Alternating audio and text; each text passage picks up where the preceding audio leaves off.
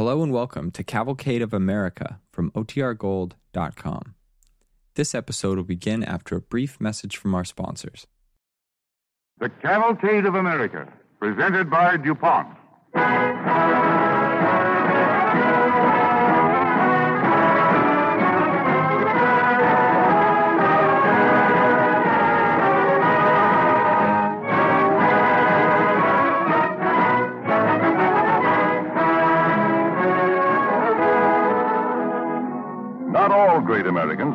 Long ago. Time is impervious to genius, and genius is never confined to any particular era in history. In our own times lived a young man who will be remembered long after our generation has passed away. It seems only yesterday that he sat at his piano and composed the melodies that the nation sings today. He devoted himself and the passionate fire of his heart to American music, and American music was enriched because of him. His name recalls first a chord, then a tinkling tin pan alley tune, finally an opera. His name, George Gershwin.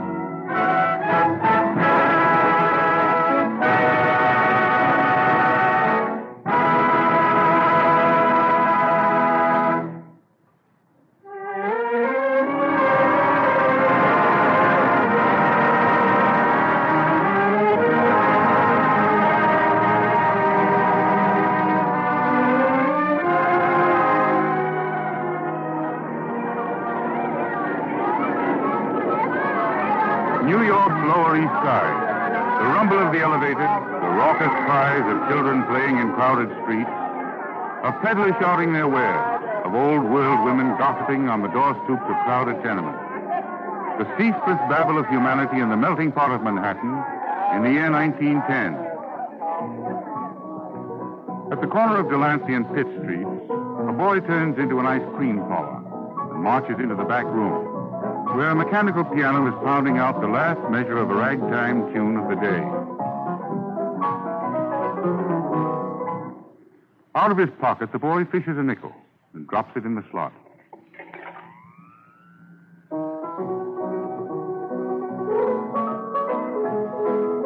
Hey, kid, what do you do there? I'm not hurting anything. Well, you might. Keep away from the piano. I put my nickel in. I guess I can listen, can't I? You can listen, but you're not supposed to touch the keys. You get out of order. I wasn't hurting the old piano. I was just following the keys to see how the notes go. Well, you follow him right out of here. Here. Here is your nickel back.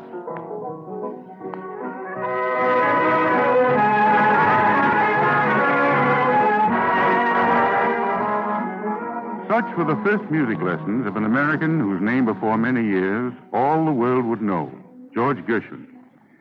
It was a great day in the Gershwin family in New York's Lower East Side when Mrs. Gershwin bought a piano on which the children were given lessons. George's teacher said he was making great progress. Sometimes he'd overstay his hour, earnestly struggling with his gifted but difficult young pupil. All right. Now commence.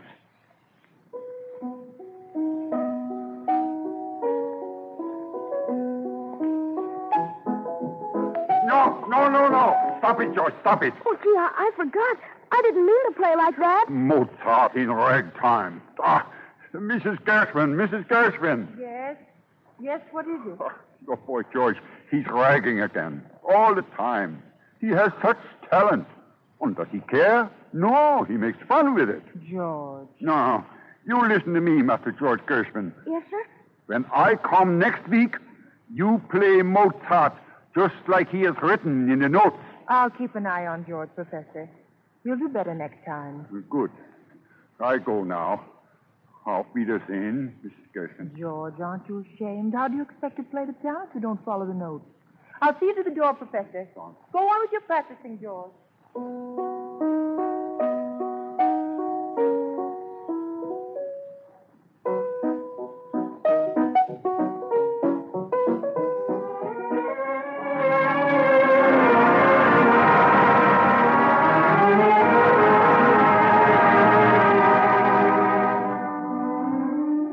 Gershwin never did play Mozart to the complete satisfaction of his long suffering teacher. The Native American rhythms blended themselves in the mind of George Gershwin with the raucous discords of the East Side, the hectic, throbbing beat of a 20th century metropolis. At 15, George Gershwin was a young man with a pretty definite idea about what he wanted to do. He knew that there was one place where his kind of music was being written and bought and sold.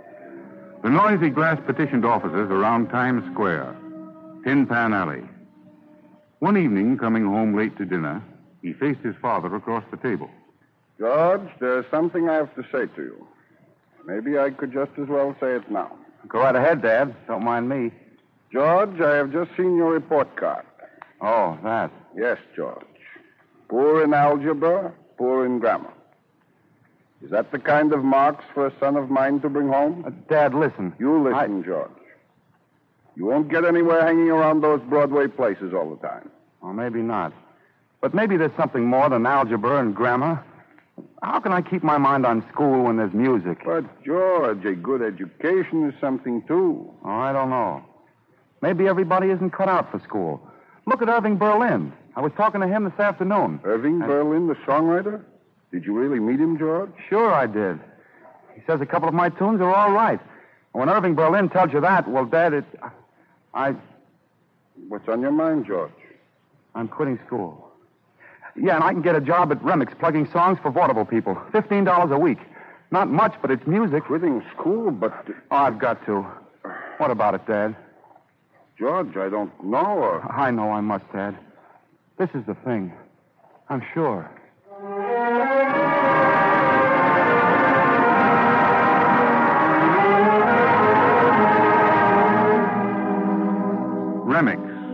Hoofers, jazz singers, Broadway producers.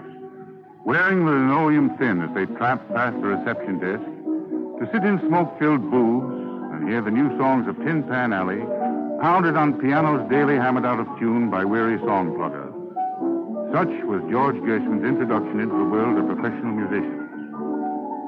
One day, the receptionist led a slick haired, dapper youth into the cubicle manned by George Gershwin. George. Yeah? George, this is Fred Astaire. Oh, hello. He and his sister have a song and dance act. I know. Darn good one, too. Well, well, thanks. Uh, I've been looking around for something snappy enough to sing and dance to, you see. Well, uh, here. Here's one that might do, Mr. Astaire. No, no, no, no, no. That's that's not the idea at all. You see, I. Well, how about this?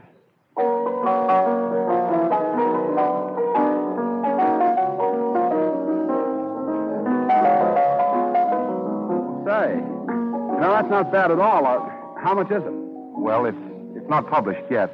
It's a number I wrote myself. You wrote it? Well, you ought to get that published. Uh, uh, do you write songs all the time? Yeah, when I can. I don't want to plug tunes all my life. Well, I, I hope not.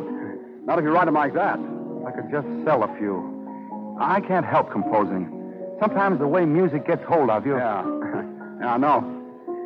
Now, the trouble with guys like us is we've got too much we want to do, and the time slips by us too fast. I'm 17 already. Don't I know it? I'm 18 myself. I've got to get going. And so have I. I want to be a musical comedy. Yeah?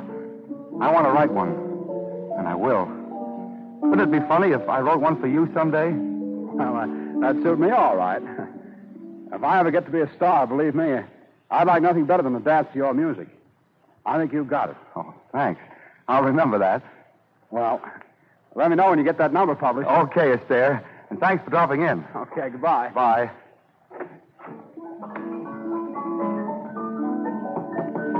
Come in. Oh, hello, Gershwin. Chief, uh, I've been thinking. I've played some of my tunes for some of the customers, and they liked them well enough to buy them. You were hired to play our tunes, not yours, Gershwin. Well, maybe I shouldn't have, but why don't you take a chance on one of my tunes? Publish just one and see what happens. I'm sorry, Gershwin. We're not interested in your stuff. If composition's what you want to do, there's no future for you here. Well, that's the way you feel about it. I'm working in the wrong place. Cashier will give you your salary. Goodbye, Gershwin.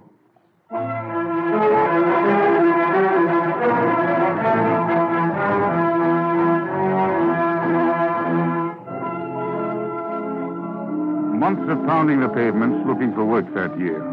The insistent, hectic rhythms of the metropolis ringing in his ears, George Gershwin felt for the first time the loneliness of the human spirit in a 20th century big city. Then one day he happened into the offices of Harms Incorporated, publishers of music. He played a song for Max Dreyfus. Dreyfus looked interested.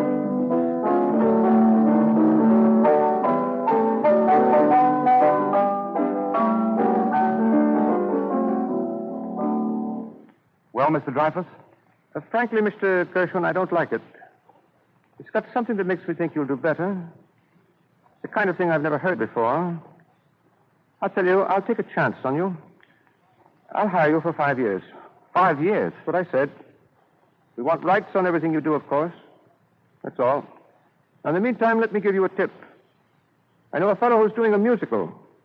I'll speak to him about you doing some tunes for it. Show opens in Syracuse. There's not much time, so get busy.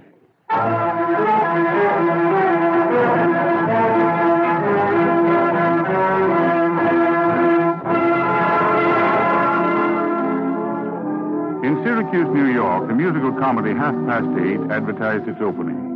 The curtain rose late. The featured Broadway chorus failed to appear. They hadn't been paid.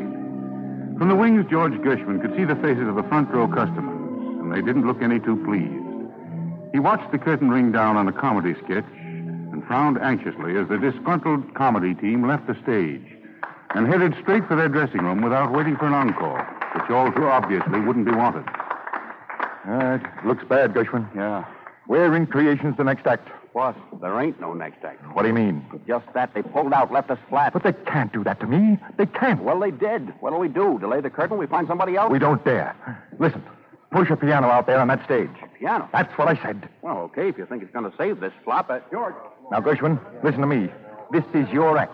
My act? What do you mean, my act? Get out there and play. Oh, I can't do that. Listen, I'm no great shake to the piano. I haven't time to talk about that. Go on, do your stuff and make it good. Listen, you're crazy. I can't do it, I tell you. You hear that? They'll tear down the theater. Hurry up. But I haven't even Get got up there, will you? All right. But I don't know. I don't know.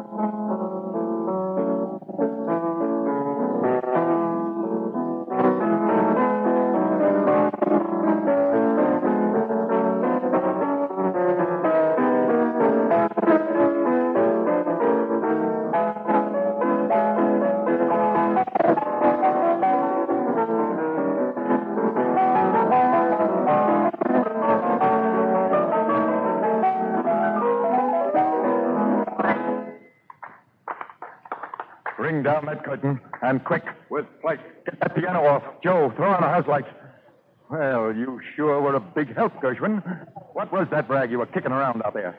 Soon. I just made it up. Right then. Made up. At a time like this, you have to go out there and make something up. That's great. Yeah. That's what I think. I kind of like it myself.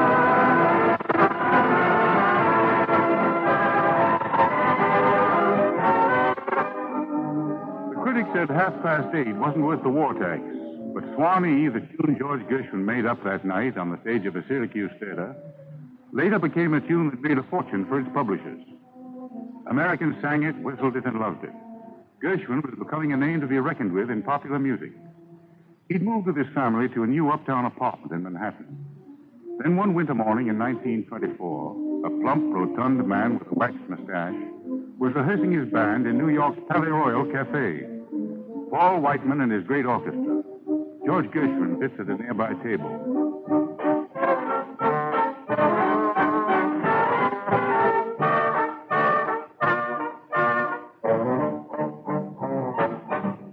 All right, boys, take a smoke. I'm glad you dropped in, George.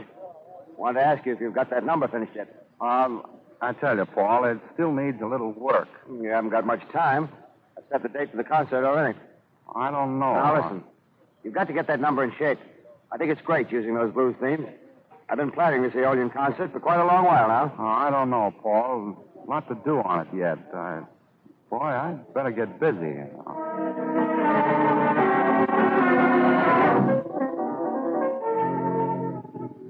But George Gershwin of Tin Pan Alley was used to working under pressure. He had a few melodies in his head, and he started to work. One morning in the Gershwin apartment. On in, Dad. Mind closing the door? George, I just read it in the paper. Let's see it. Look, George. The music page. Listen. Paul Whiteman, impresario of the jazz band, has recently startled critics and public alike by announcing that he will give a concert of American jazz with a jazz composition in one of the serious forms by a Tin Pan Alley tunesmith, George Gershwin. I didn't get that far. Means they don't like it? Oh, it's all right. You know, anything new, they've got to cover themselves in advance. Oh, is your piece finished yet, George? Well, it's coming along. Listen. Well, it's a start for something. Uh, what are you going to call it? Uh, I guess something like uh, Blues Symphony. I don't know. Rhapsody in Blue, maybe. Something like that. Well, you worked hard on it, George. It might be important.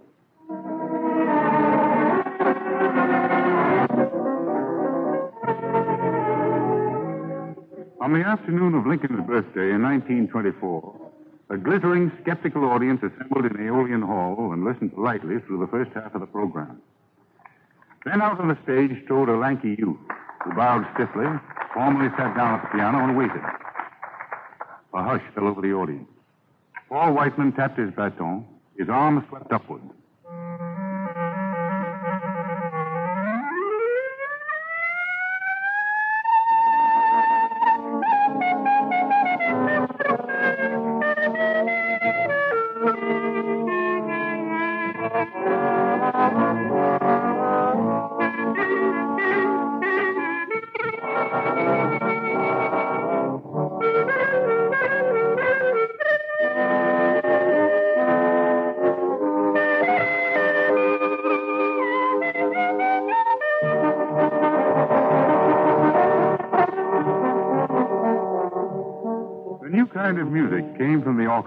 Surged into the hearts of the astonished audience. Music they'd never known. Music they'd never heard. It was jazz. It was American.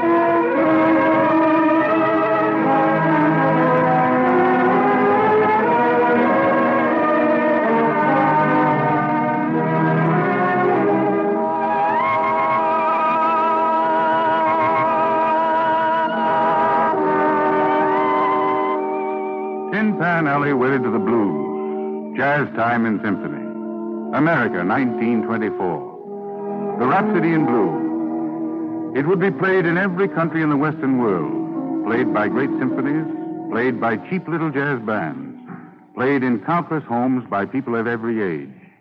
It would become the most popular symphonic piece by any American composer and would forever enshrine George Gershwin in the memory of music lovers of his generation and of generations to come.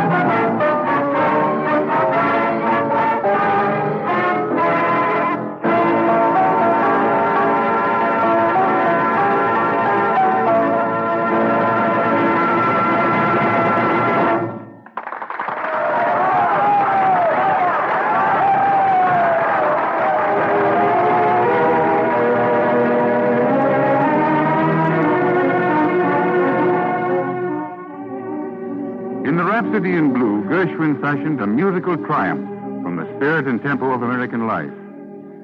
One day he talked to the Dean of American Musicians, Dr. Walter Damrosch. Your music is remarkable, Mr. Gershwin. Truly remarkable. But what I was going to suggest was that you compose something especially for my New York Symphony. Something a little more serious, say a concerto. I think you have it in you to become a writer of more serious music. Well, I could try, Doctor. Of course, I've got the music for George White's scandals coming up. Oh, hang the scandals. You don't belong in Tin Pan Alley only.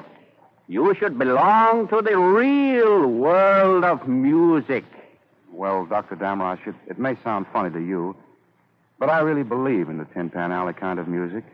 I believe in the other kind, too, of course. But Tin Pan Alley is mighty close to the real source of music people. I, that's what I've always believed in. And I'm afraid I'm boring you, Dr. Damrosch.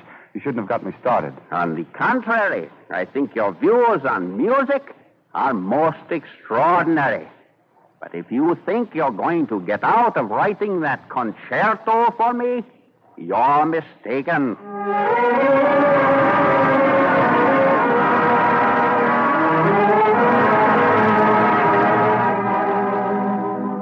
George Gershwin did write a concerto, the Concerto in F, which was played by the New York Symphony Orchestra and was highly praised by the music critics. But the Gershwin music that was hummed, sung, and played across the length and breadth of America was the seemingly endless succession of Tin Pan Alley tunes, each more successful than the last.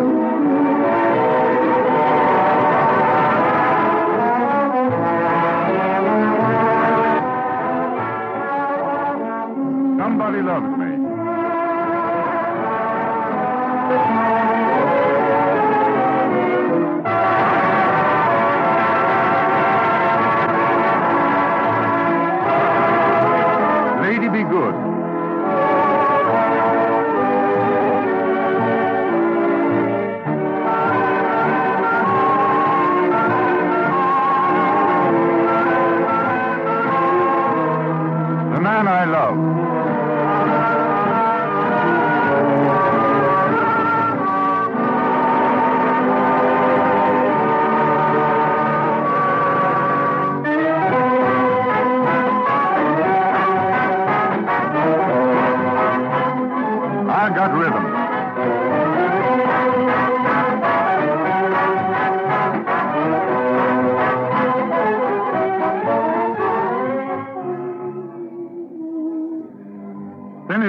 1932, George Gershwin wrote the score for the Pulitzer Prize winning musical comedy, an American political satire, and it marked the coming of age of American democracy. Its lively tunes and lyrics helped lift a nation out of the doldrums of depression.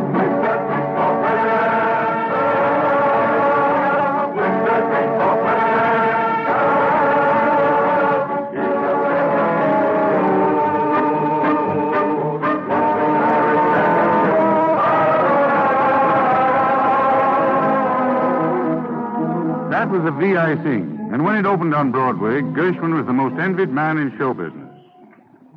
But success exposed him to glitter and glamour, to adulation and luxury. And he realized that through them he was losing part of himself and forced his mind to grasp the world of reality. It was music that was his real life and which brought him back to himself. Music and the dream of the folk melodies that had fired him as a young man to composition. And it was in Charleston, South Carolina, that George Gershwin found that music. For some time, he'd wanted to write an American folk opera. He'd begun it, but it lacked what he wanted to have. And now he was to recapture that inspiration. Not in a Manhattan penthouse, not on Broadway, but in the clustering shacks of South Carolina, as he wanted there with novelist DuBose Heyward. One night, as George Gershwin's stay was drawing to a close, they walked along the shore of one of the sea islands off the Carolina coast. There's a fire burning on the beach up there. That means the shouting has begun. Oh. They're curious people, these gullahs. They descended from a tribe brought over from the west coast of Africa about the beginning of the 18th century. They've taken English and given it the color of their own speech. There's a little voodoo in it, and a lot of music. Yeah. There sure is. Hey, what? I never heard anything like this. It's. Can we go on a little closer? Sure, come on. Heyward? What is it, George? Heyward, I'm afraid I sound like a fool. But this is it. This is what I've been looking for.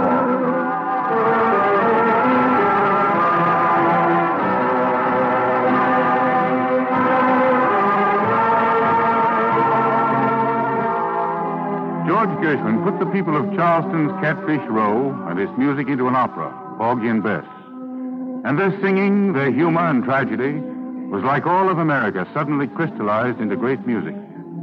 Like the true and matchless artist that he was, Gershwin brought to American music the imprint of his genius and the vivid reflection of his times. He's gone, but his music will remain with us forever, the great Gershwin music. And in it are still the strange, dissonant harmonies that George Gershwin had heard as a child in Manhattan's Lower East Side. The elevated, the cries of the children playing on the sidewalk, the wailing voices of peddlers shouting their wares through the teeming streets. The ragtime and the blues, the folk music of America blended into a modern rhapsody.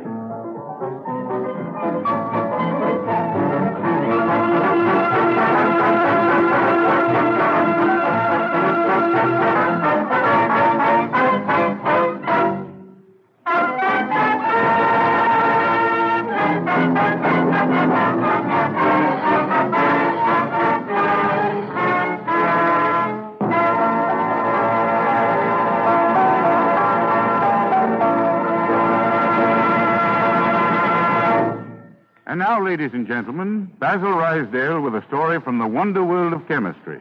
Not long ago, a visitor who had spent some time going through various DuPont plants and laboratories was asked what he found most interesting. Was it the dye works, where rainbows of color are made from coal tar? Was it the amazing machine in the research laboratories that actually measures the size of molecules? Or was it the transformation of limestone, coal, and salt into neoprene, the man made rubber? No, he said. I'll admit that all those wonders made me gasp, but I happen to be especially interested in people. The thing that impressed me most was the feeling of teamwork and loyalty as evidenced by the interest DuPont people take in the work they're doing. There must be a reason for it. Well, quite a lot of the reason for it is found in the annual report recently sent by President Lammot DuPont to the 76,535 stockholders throughout the nation who own the DuPont Company. During 1938, the company voluntarily spent approximately $11 million for protection of its employees against financial loss from sickness and accident, for pensions, life insurance, and vacations, for measures relating to their industrial health and safety, and for bonuses. This was in addition to the $3,650,000 required by law for such purposes as Social Security, unemployment benefits, and compensation for injuries. DuPont's expenditures go way beyond those requirements of the federal and state governments. And then, when you turn in this annual report to the history of business conditions over the past 10 years, still more light is shed on the reason for this spirit of loyalty. Despite the fact that DuPont's average sales prices this past year were about 31% below the 1928 level, and despite a substantial increase in the cost of raw materials during the past few years, the average hourly wage paid to DuPont wage workers in 1938 was about 46% greater than in 1928, when times were said to be booming. So, all in all, there is a record that those 76,000 stockholders may be proud of. A record that goes beyond cold statistics and has to do with the health and security for the future, the peace of mind and general happiness of some 47,000 employees, who in turn do their share for the nation at large by helping to create better things for better living through chemistry.